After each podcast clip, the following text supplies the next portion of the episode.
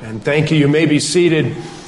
As you're seated, grab your Bibles and let's begin this morning in Psalm 127. And as we lay a foundation for our thinking, Psalm 127, as we've referenced, we're in a family series here, a Christian home and family series. We're trying to just um, compartment, we've kind of compartmentalized the home and the family, and we've looked at some of the component parts the role of the father, the role of the mother, teenagers, and the struggle with teenage rebellion. Today, we want to be challenged in the area of our children. Uh, in a lot of ways, thinking about our younger children and the opportunity that we have to raise them. I want you to notice what the psalmist says in Psalm 127, beginning with verse 3. Psalm 127, verse 3, he says, Behold, children are a heritage from the Lord and the fruit of the womb a reward. Like arrows in the hand of a warrior are the children of one's youth. Blessed is the man who fills his quiver with them. You know what God's saying through the psalmist here is that children are a gift from God. Children are a blessing. And so let's see a hand here. How many of you really believe your children are, don't raise your hand. How many of you really believe that your children are a gift and a blessing from God. I think we all believe that and know that, don't we? And notice the imagery that the psalmist uses. He, he the picture of an archer, a warrior with a quiver and a bow and arrows, and, and he's, his children are like his arrows in his quiver, and, and if you continue the analogy in your thinking, our job is to, is to shoot the arrows out, isn't it? We have such a limited window of time to raise our kids. Do you feel that in your home? I have certainly felt it in our home. 18, 19, 20 years goes by just like that. And we're launching these arrows and, and we have, we want to influence their trajectory. We want to have influence as to their direction and their purpose. And, we long to raise godly children, don't we? Well, I have to tell you as we begin this morning that I have found this sermon uh, perhaps to be the most difficult of all the sermons in the family series so far to prepare. On the one hand, the reason it's been difficult for me is because as I sit down to study and read and think about it and meditate upon where we're going with it, I think, I just really don't know how to raise kids. I don't think I know anything about kids. I mean, I used to think I knew a lot. I was a, you know, a crackerjack youth pastor and a young father, and I thought I was really good with kids. But the older I get, the more I wonder. I just don't know. I don't know. And then on the other hand, I have so much that I want to share. I think that we need to launch like today. We could raising a 12 Sunday series on just this part of, of parenting and raising kids in the home. There's so much to think about and so much to address with their minds, their hearts, our world the how to's, the what to do's, and, and there's so many ways. And I, I recognize that we're, there is a spectrum of, of parenting going on here. Some of you have young kids, some of you have teens, some of you have older kids, some of you, your, your children are, are, are well older, and you have grandkids, even great grandchildren. And so we all have a, are at a little different level. You know, when we're raising our children and they're young and they don't really do what we want them to do, sometimes it's kind of funny, like spaghetti over the head. Or I was thinking about a story that I heard of a, of a woman and her family. The mom was telling the story about their family moving to a rural area, and she had a little three year old girl in her home, and, and so they didn't have neighbors nearby. And so one of the things she was concerned about was that her little three year old girl would be able to make a 911 call and be able to identify their address and, and be able to follow through if, for, was an, if there was, for some reason, an emergency. And so the mom was teaching her daughter about 911 and instructing her. And so uh, she had gotten to, to her, in her instruction with her three year old that she thought, okay, I'm going to test her. So she says to her little girl, all right, so what would you do if you found mommy on the floor and you couldn't wake me up? And the mom said she could see the girl's little brain going to work. And finally, the little girl blurted out, I would go to the kitchen and eat anything I wanted, she said. And so we laugh and we think it's funny and we can't wait till dad gets home. We want to tell him what she said. It was hilarious, but it was absolutely wrong. And so we try, don't we? We try to teach our kids. We try to use teachable moments. We try to use our own lives as stories. Teachable moments sometimes can be right there on an unexpected way, like another young mother who had been teaching her little boy how to cross the street. Said, Now, we always look both ways. We always want to look both ways. They lived on a kind of a busy street and they had a, a little family puppy named Flower. And you know what happened to Flower. Flower got away, ran in the street, and was hit by a car.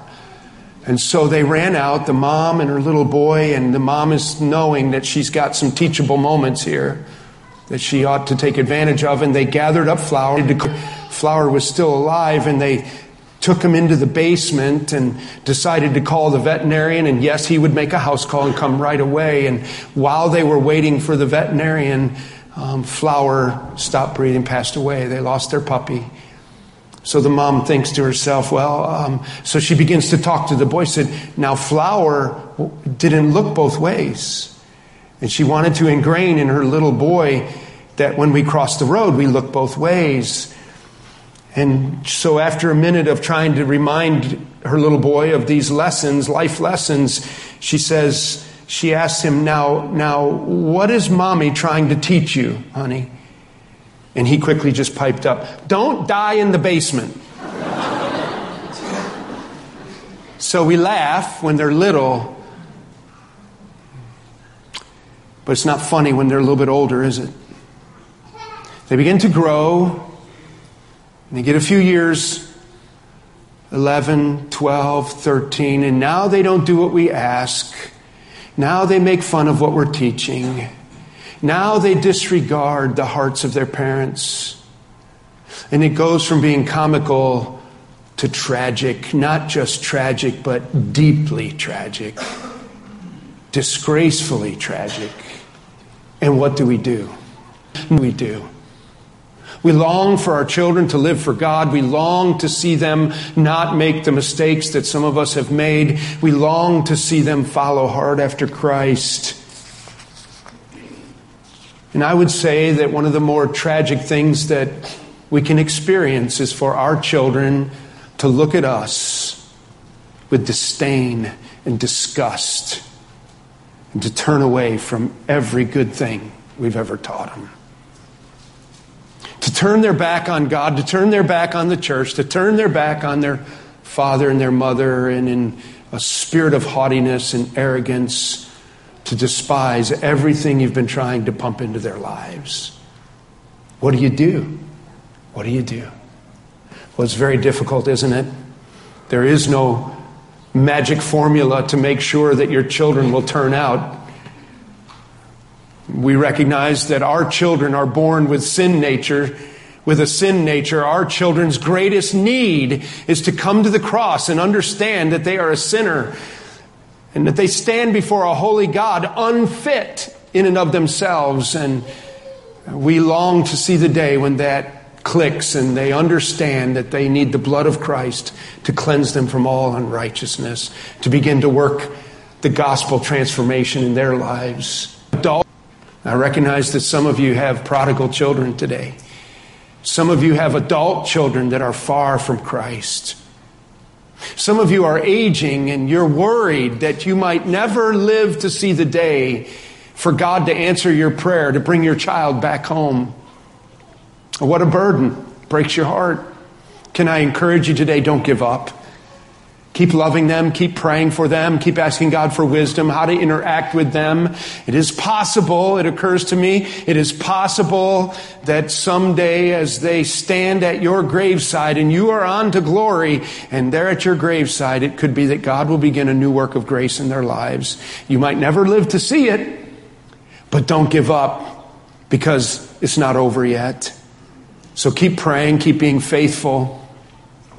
These are deep challenges, aren't they, in parenting? It is, it is difficult for us to know what to do with rebellious children. We could call them arrows that don't fly straight. And so this morning, it's on my heart for us to turn back to Deuteronomy chapter 6 in the Old Testament. Um, and I want us to take in God's word this morning, and I want to encourage you. I want in no way to beat you up. I want in no way to um, to bring false guilt upon you. Remember, as we've reminded you in this entire series, you cannot undo the past. You cannot keep looking back. You must look forward. You must run to the cross. You must let the blood of Christ cleanse you from all unrighteousness. And there, at the foot of the cross, get your equilibrium and start over and look forward and count on the grace of God to do a work in your life and in the lives of your children.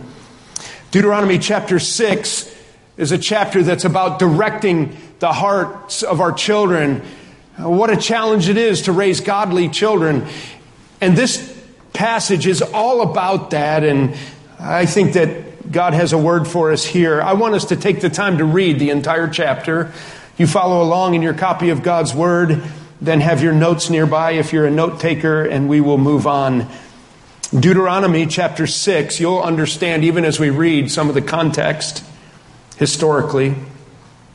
This is God speaking through Moses to the children of Israel. Now, this is the commandment, the statutes, and the rules that the Lord your God commanded me to teach you, that you may do them in the land to which you are going over to possess it, that you may fear the Lord your God, you and your son and your son's son, by keeping all his statutes and his commandments, which I command you all the days of your life, and that your days may be long. Hear therefore, O Israel, and be careful to do them, that it may go well with you, and that you may multiply greatly as the Lord, the God of your fathers, has promised you in a land flowing with milk and honey. Hear, O Israel, the Lord our God, the Lord is one. You shall love the Lord your God with all your heart, and with all your soul, and with all your might.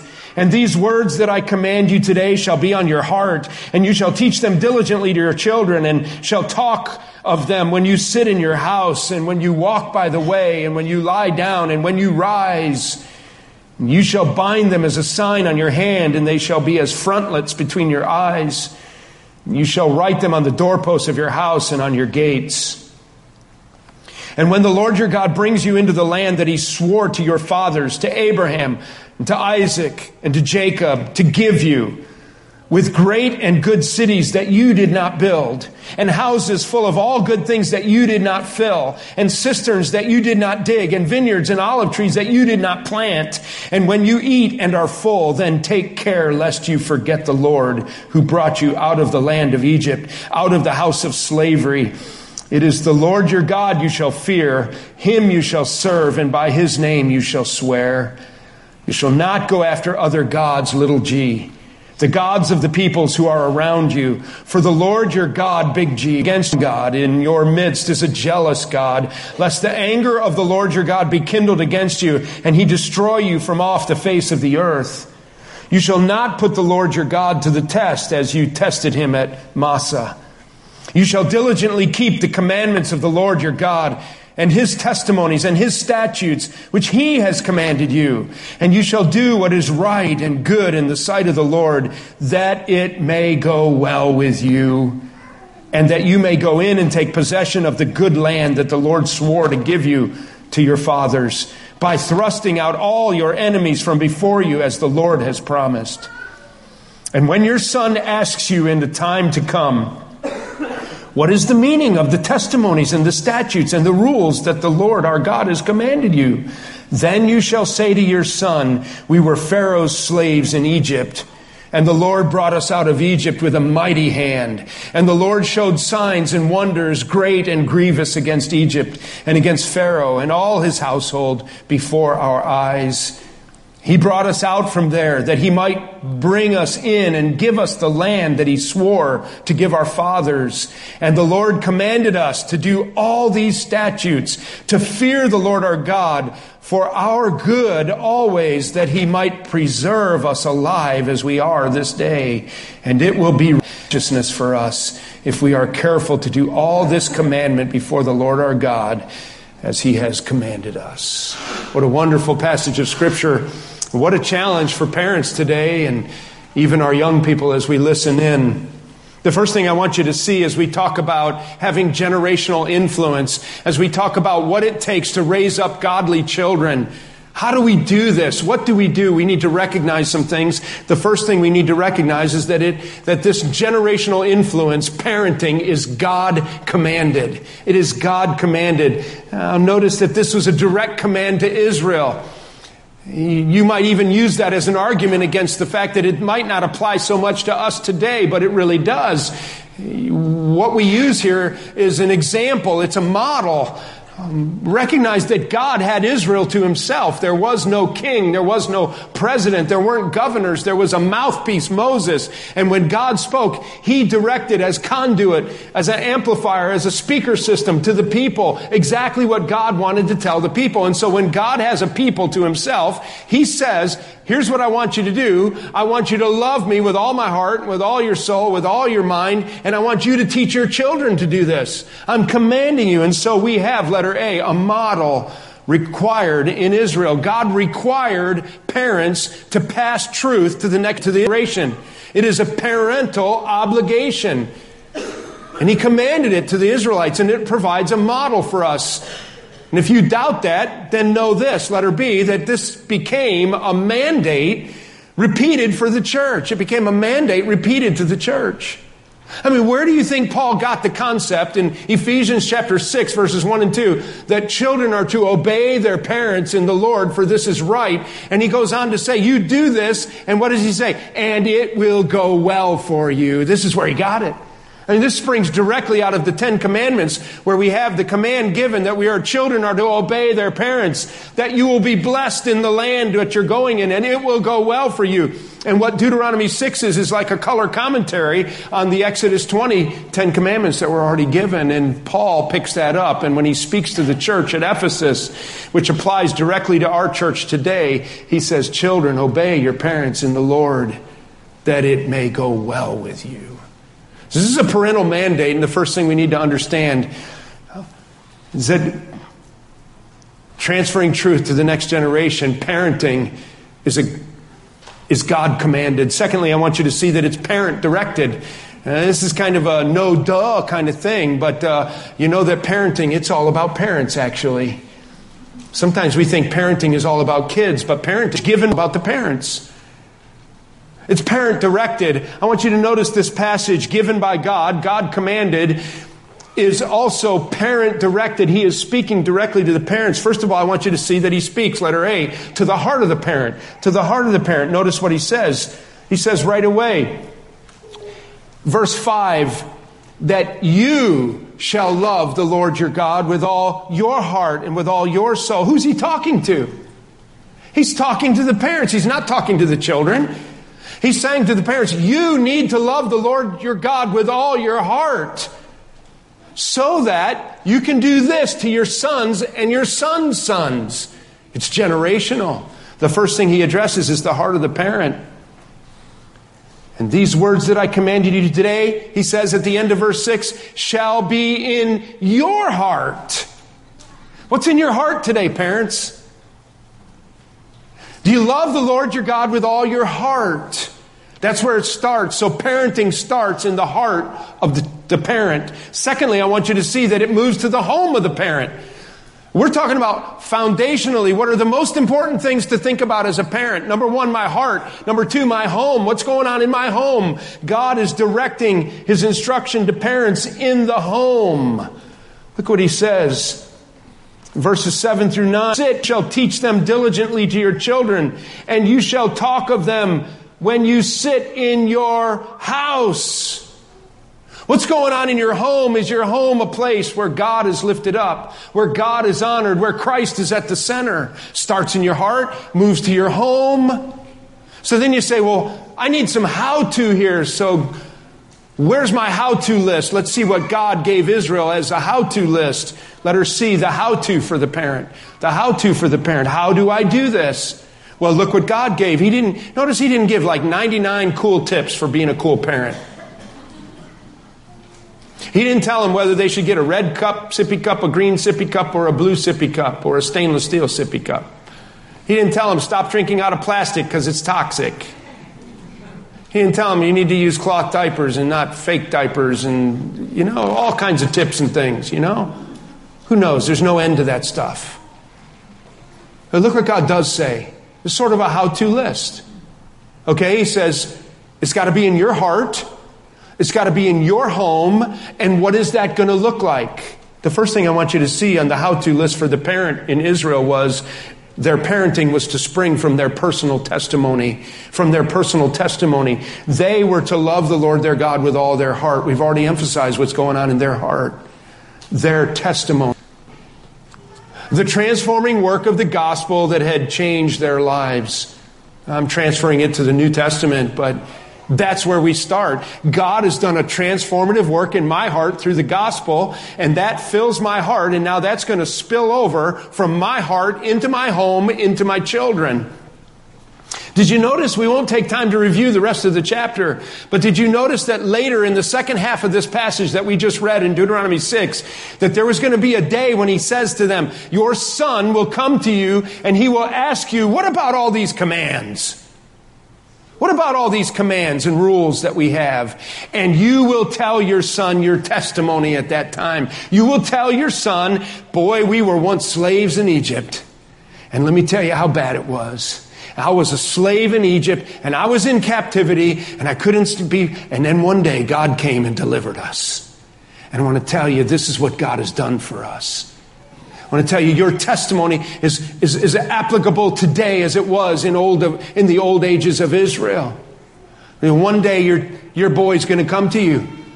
You say, man, I don't like that Mr. Sabalski. He's wearing me out. All these rules, all this Sunday school stuff, this Bible, Bible, Bible, Bible. Daddy, why do I have to do this stuff? Boy, let me tell you something. I was once a slave. I was once, once in a bondage of sin. And my life was going nowhere fast, young man. And I want to tell you what God did. One day, God came in and He delivered my life. And He transformed me. I want to tell you, I want to tell you that the gospel transformed my life. And young man, we owe everything we have to the gospel. You go to Mr. Sabalski's class and you keep learning. And you just listen and you learn and you grow. Our testimony, that's where he's going. So you want to know? Personal testimony. Love the Lord your God with all your heart. Parents, do you have a testimony? You got to have a testimony if you're going to be a Christ centered parent. Secondly, our core values. Our core values. Look what he says. Not only do you love the Lord your God with all your heart, that's your testimony. That's the transformation of life. With all your soul, with all your might. This stuff is real and it's changing your life. It's the real deal and it permeates everywhere. It's all of your soul and all of your mind and might. It affects the core values of your world. So stop and think, parents, about your heart and about your home and about your testimony and about your core values. Is it oozing Christ? Is everything about your life altered by a biblical worldview? Thirdly, he says, your thoughts and your meditations. Notice what he says the text. We're just tracking and breaking down the text in the notes if you're looking there. And these words that I command you today, verse 6, look what he says. They shall be on your heart. That's meditations. What are you meditating about? What are you meditating? You know, that's a really good test, by the way.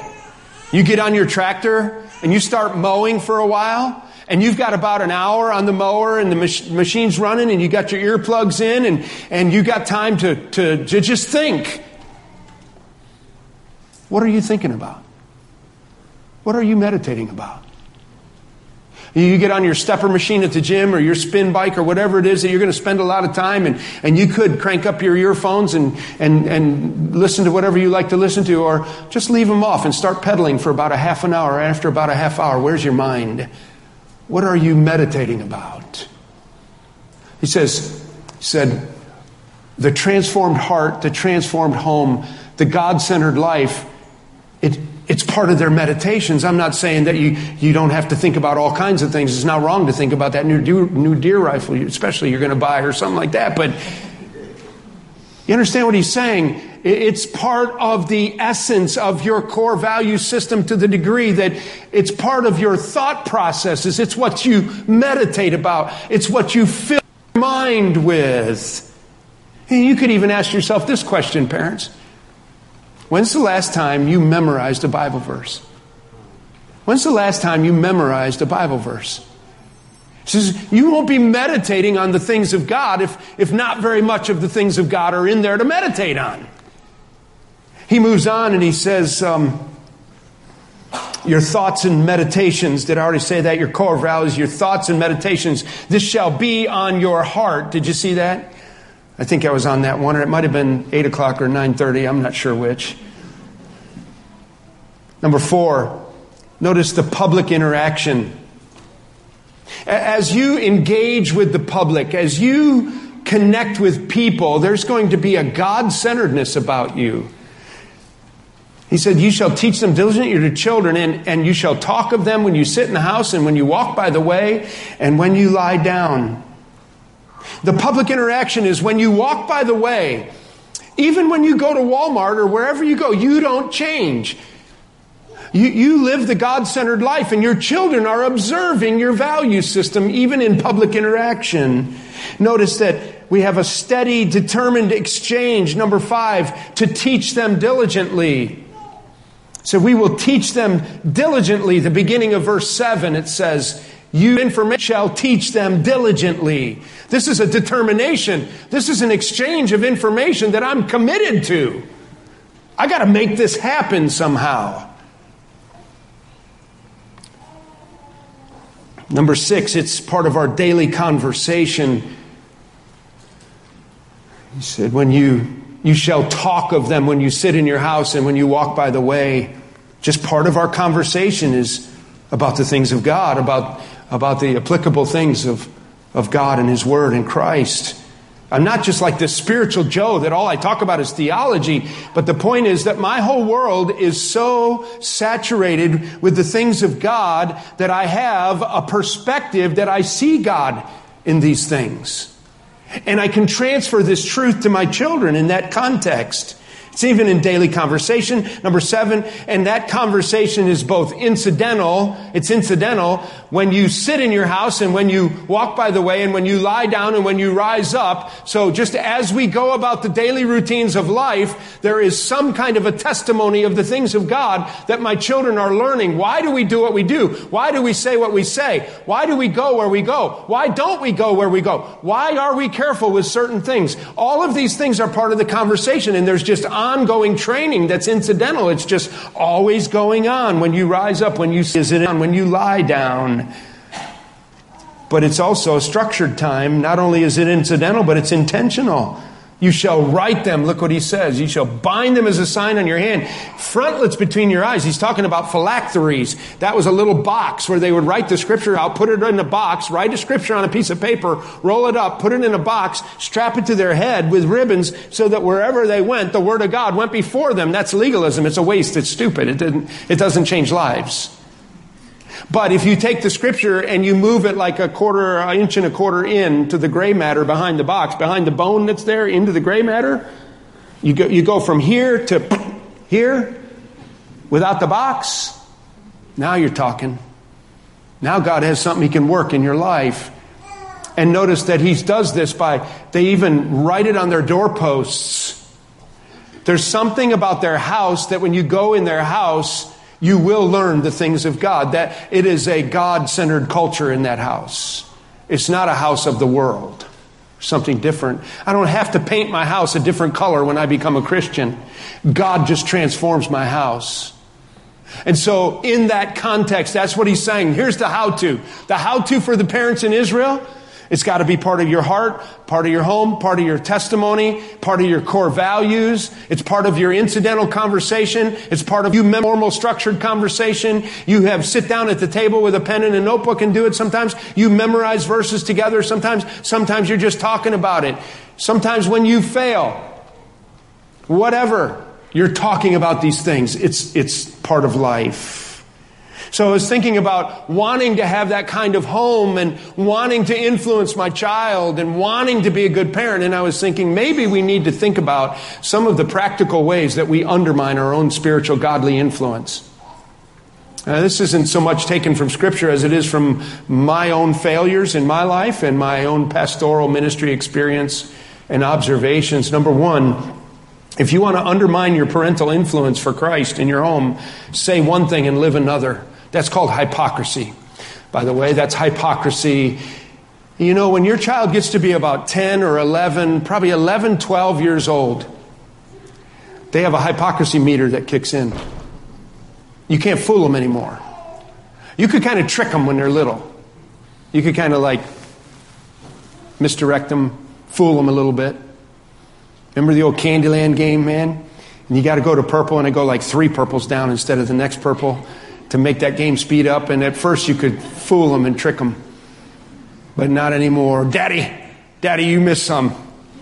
Oh, man. when they get to be about 10 or 11, 12 years old, Daddy, I saw you do that. And you start, yeah, amen. You start, you, you demonstrate in your life this reality of words that say one thing and a lifestyle that does another thing. And I'm telling you, you're, you're going to have a real hard time pointing your kids to Christ. They don't like that. Now, when they get to their middle teen years, they become experts on pointing out hypocrisy in your life. They don't see it in their own, but they see it in yours. You just got to live through that time. Secondly, godless words. Godless words. You want to you want to undermine the spiritual authority in your own home? Swear and curse and use the Lord's name in vain.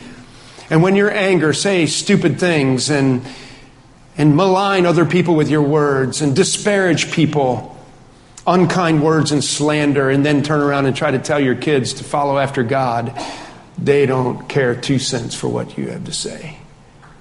Your own words will expose your heart to the degree that your child will know. Doesn't matter. It just doesn't matter. I don't think Jesus really transformed your life. Thirdly, godless entertainments. Godless entertainments. You know, kind of video games are you? Dad, how come movies are you watching? What kind of stuff are, are you getting down on your 14 year old and you're doing the same thing? Uh, Dad, how come you can do that? I can't do Well, I'm a man.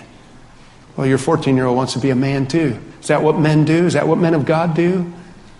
You're 42 years old and you're addicted to video games just like your kid. Come on, man. These entertainments will undermine your very testimony for Christ. They will. It matters.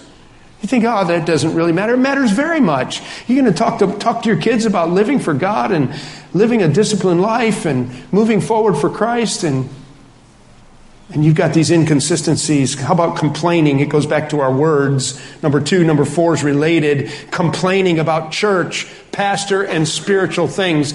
Not just our words in general, but specifically when we talk negatively about the things of God or the people of God or the place of God. Keep it to yourself. If you and your wife have something to talk about, about things not going well at church or a problem with a family, don't, don't talk about that in front of your kids. Putting down the pastor, putting down the church, putting down the Sunday school program. You are undermining the very causes of Christ that you're trying to ingrain in their lives. Number five, refusing to admit failure, to ask forgiveness, or to make restitution. You know, we make mistakes, don't we? Kids in here, you know your mom and dad aren't perfect. Your dad's not perfect, Lon. You know, you make a mistake once in a while. When we make mistakes and we sin against our children, I remember a time I lost my temper really bad with Jonathan. And I humiliated him in front of other people. I yelled and reamed him out for some dumb stuff he did right in front of other people. And I, I was really wrong. I had lost my temper. I was really upset, and I did not handle it well. What are you going to do? What are you going to do? You can't undo it. So, you know, you got to find a time. It might be a time when they're lying down in bed and you've shut the lights off. You got to go sit on the edge of the bed and you say, Pal, can I talk to you? Hmm. I think that meant yes. Pal, I want to tell you that um, I was really wrong today when I did that. I was really out of line. It was wrong. I wouldn't have wanted anybody to do that to me. I sinned against you. I sinned against God. I've asked the Lord to forgive me. Will you please forgive me for sinning against you? And then be quiet. What else can you do? Your kids know you're not perfect, and what are you cross? So I'll tell you what, your kids are going to mess up. You mess up. You better show them how to run to the cross. You better show them how to dive underneath the fountain of grace because you need it just as much as they do. And you've got to teach them how to do that. And if you don't do that and you act like for some reason you don't need to do that, you undermine the very spiritual authority in your home that God has given you. refusing to admit failure, ask forgiveness, or make restitution. Number six, giving yourself a pass on sin. This is closely related. Maybe five and six are closely related. Giving yourself a pass on sin or the things that are unethical or less than good. You know, you're cutting corners and then you get after your kid for cutting corners. The very thing in principle that you're disciplining your child for, you do. Or they're watching and they're listening they hear you tell a fib to the doctor's office that called and you, you said things that weren't true. Your kid knows it's true. You know you're going to be here next Thursday. You said you're, to, you're not, you're not going to be home. Or tell them I'm not home. You are home. You mean tell them I'm not home. You're home. What is a kid supposed to do with that? You lied. That's what you did. And you train in ethics and your integrity is on the line. And, and that's part of transferring truth. I'll tell you a story in our home just yesterday. So we work out at Shepherd Wellness Center, the Shepherd University Wellness Center, and they got a, you get a thing going that for members in the month of May, if you swipe your card 20 times, you get a free month. And I'd really like to swipe my card 20 times in the month of May, and I'm not doing so. well. I'm like at seven or eight only, and it's, it's like, what, the 20th? And so we had a really busy day yesterday, and I didn't have time to go to the gym. We had graduation, graduation parties, weddings, wedding to do here, sermon to finish preparing, no time. And well, on our way to one of the graduation parties, we were going to go right by Shepherd Wellness Center. So I thought, I'll tell you what, let's stop by real quick and I'll run in and swipe my card. And Janet said, Well, you don't have the right clothes on. I said, I can go up and walk around the track.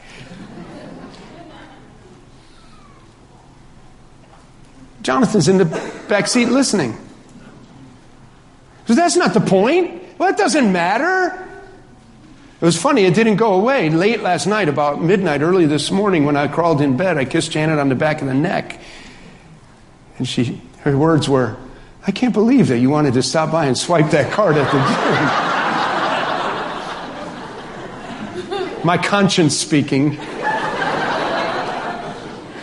It's kind of a dumb story, but aren't those the exact situations that we teach our children? We're teaching. We're teaching how we think. We're teaching the motives of our heart. We're teaching Christian behavior versus just human behavior. Facilitating and enabling sin, number seven, in the life of your child. Man. You say, well, I think they're going to do it anyway, so they might as well do it here in our bedroom. God forbid. And you got a kid that you're worried about who's old enough and struggling with sin, who's like, well, they're doing this and they're doing that and they're drinking or they're going to do this or they're going to do that. I at least want to, I'll drive them there and I'll do, don't facilitate sin in your kid's life. Don't allow sin in your home. Get the sin garbage out of your home and don't ever allow your kid to do sin in your home just to be safe. That's ridiculous. And I can't, I can't believe how often I hear those kinds of stories gonna, gonna take care of this kid while this goes on. Are you kidding me? You should condemn it in no uncertain and strong terms. Oh, but I don't want them to leave my home. They have already left your home. They are already forsaking the living holy God of the universe. They already have spit on your value system. If they're going to do that in your home or whatever it is they're doing, get it out of your house. Now, I'm starting to get fired up. I didn't. I didn't have time for this in the two earlier services, so it's been building up. You got to be careful not to lose your temper in your discipline, right? And it's hard not to do sometimes when you hate sin and you're disgusted with the behavior of your older children. But I'm telling you, the point is do not facilitate sin in your home. Do not facilitate it in your own life, and don't allow it in anybody else's life. And we do not facilitate sin. If you're going to sin, you have to leave my house, you have to leave my property. You say, but they might never come, come back. Yeah, I know. And sometimes around 17 or 18, the reality hits you that you realize that the only school they have left is the school of hard knocks. And they might make decisions that scar them for the rest of their life. God forbid, they might even make choices where the wages of their sin is death. What are you going to do? They look in your face and they tell you, I don't care what you say. Well, I'm sorry, son. You're not doing that under my watch. Do not facilitate sin. Do not. Number eight, ingratitude and complaining. We've talked enough about words. Ingratitude and complaining. Resenting sacrifice and service. Um, complaining about going to the church work night, things like that. It just undermines your spiritual authority in your home. And what then notice then thirdly, this is all child connected. And let me just give you the blanks. You can understand what the point is here. So what is God after? What is God trying to, what is God trying to encourage? Child connected, letter A, to fear God. We can look all these up. We're not going to. You can look them up. Verse 2, verse 13. God is concerned about this transfer of generational truth that they fear God, that they obey God, letter B, that they obey God, that they love God. Another one, verse 12, that I didn't put in there, that you can add to the side. Remember God, verse 12. Remember God, ver- letter C, love God, verse 5. Remember God, verse 12. Letter D, serve God. We want our children to love God, remember God, serve God, letter D, verse 13. Letter F, worship God, verse 14. Letter G, know God, verse 15. Know God, serve, worship, know God. That's the end goal.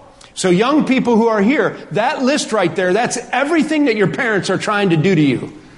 That's everything they're trying to accomplish. You want to know what your parents are trying to accomplish? They're trying to instill in you this awesome fear of God, this reverence for Almighty God, so that you tremble in His presence. And so that you bow before His word in surrender and submission. They're trying to get you to obey God's commandments that it might go well with you. Worship, trying to get you to love God with all your heart, soul, and mind, to serve God, to worship God. You're going to worship something, by the way. You will worship. God created us to be worshipers, you know that. And so you will worship. The question is, what are you going to worship? Most often, that's a dichotomy. You're going to worship yourself and your own personal agenda, or are you going to worship God and His agenda? And to know God, verse 15. Conclusion I feel like I got too mad there. Please forgive me. I didn't I didn't mean to come across so angry. I'm, I'm all good now. God takes parenting very seriously, doesn't he? Number one, God takes parenting very seriously. If you get anything from the passage, don't you get that from the passage? Number two, parenting is more about parents than children. You got to get that from the passage, don't you? He's speaking directly to the heart of the parent. It's more about parents than it is children. I mean, and I said earlier, didn't I, that I think we need about a 12 week series on this? Because one of the whole messages that we need to have on this is, is the problem with child centric parenting. And parenting isn't about your children. Parenting is about you and them doing what you want them to do. Notice my chart on there, especially from ages one to five, it's law. Don't touch. You love your kid, but it's law. They don't know. They don't, they don't know. They don't touch because you told them not to touch, and that's what's right.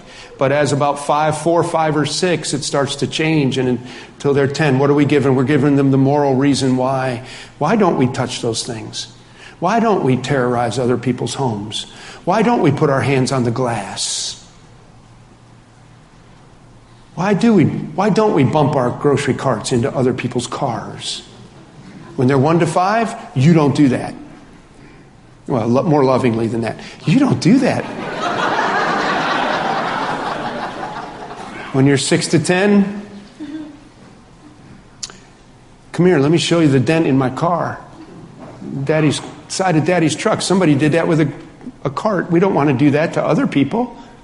We're to be kind to other people, aren't we, and loving. You see what I'm saying? And then when they're teenagers, what do you have to do? You have to bring it all together to where they have enough freedom to where they're implementing their own choices. What are they doing? Are they developing in their moral choices? Have they figured out how to make application now? And you've got to give them enough freedom. And I'm telling you, if you don't give them, if you continue to treat a child in his teens like you do between six and ten, and you keep that going, when they go to college, they will go so haywire, it's unbelievable. They get, a they get a taste of freedom and they drink a little freedom and they will get so drunk on it. Makes them. And so you better give them freedom at a younger age and you let them make some decisions. And you test it and then you talk about the outcomes. You still have to guard them. And then when they're 20, it's just too late. Nah. You love them, you pray for them, but you just can't make a 20 year old do what you want them to do. I mean, you can, but it leaves a real mess behind when you get done with your stick. What are you going to do? So you only have about 18 years, right? 19 years, 20 years. Parenting is more about parents than children. Number three, know that children are not robots. Children are not robots, and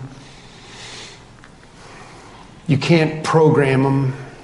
You can only just let the spillover of your testimony and your love for God and the wisdom that you have, and then you pray for God's grace to cover them. You say, Pastor Man, what about Proverbs 22 6? Raise up a child in the way he should go, and when they're old, they will follow that, they will pursue it.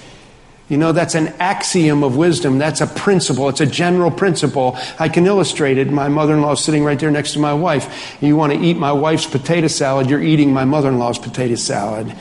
Janet learned how to make potato salad when she was in a teenager, and now she makes really good potato salad. It's her mom's potato salad. Dad, she's old. She makes potato salad like her mom. My dad taught me how to keep a garage, and now that I'm old, I keep my garage exactly like my dad. You know? Not at all. it's my dad's garage, it's my garage. It's not a good excuse, but when you're old, you know, we learn all kinds of things, don't we? We learn all kinds of things when we're young. And generally speaking, we take that with us into adulthood. It does apply to spiritual things, but it is not a guarantee. Kids are not robots. Number five, number four, remember that God loves your children more than you do. God loves your children more than you do. That comforts me a great deal. And number five, to the children who are here, will you look up and listen to me right now? Young people, if you, if you have a parent who loves the Lord, they're not perfect, but they love the Lord and they follow God and they care about the Word of God and they're trying to instill that into your life, all right? Why would you make their task difficult? Young people, if you have a parent who's pointing you to Christ, you need to be so thankful. And you need to learn and grow and follow hard after God. Make their task of raising you up. Let's stand together and close in prayer.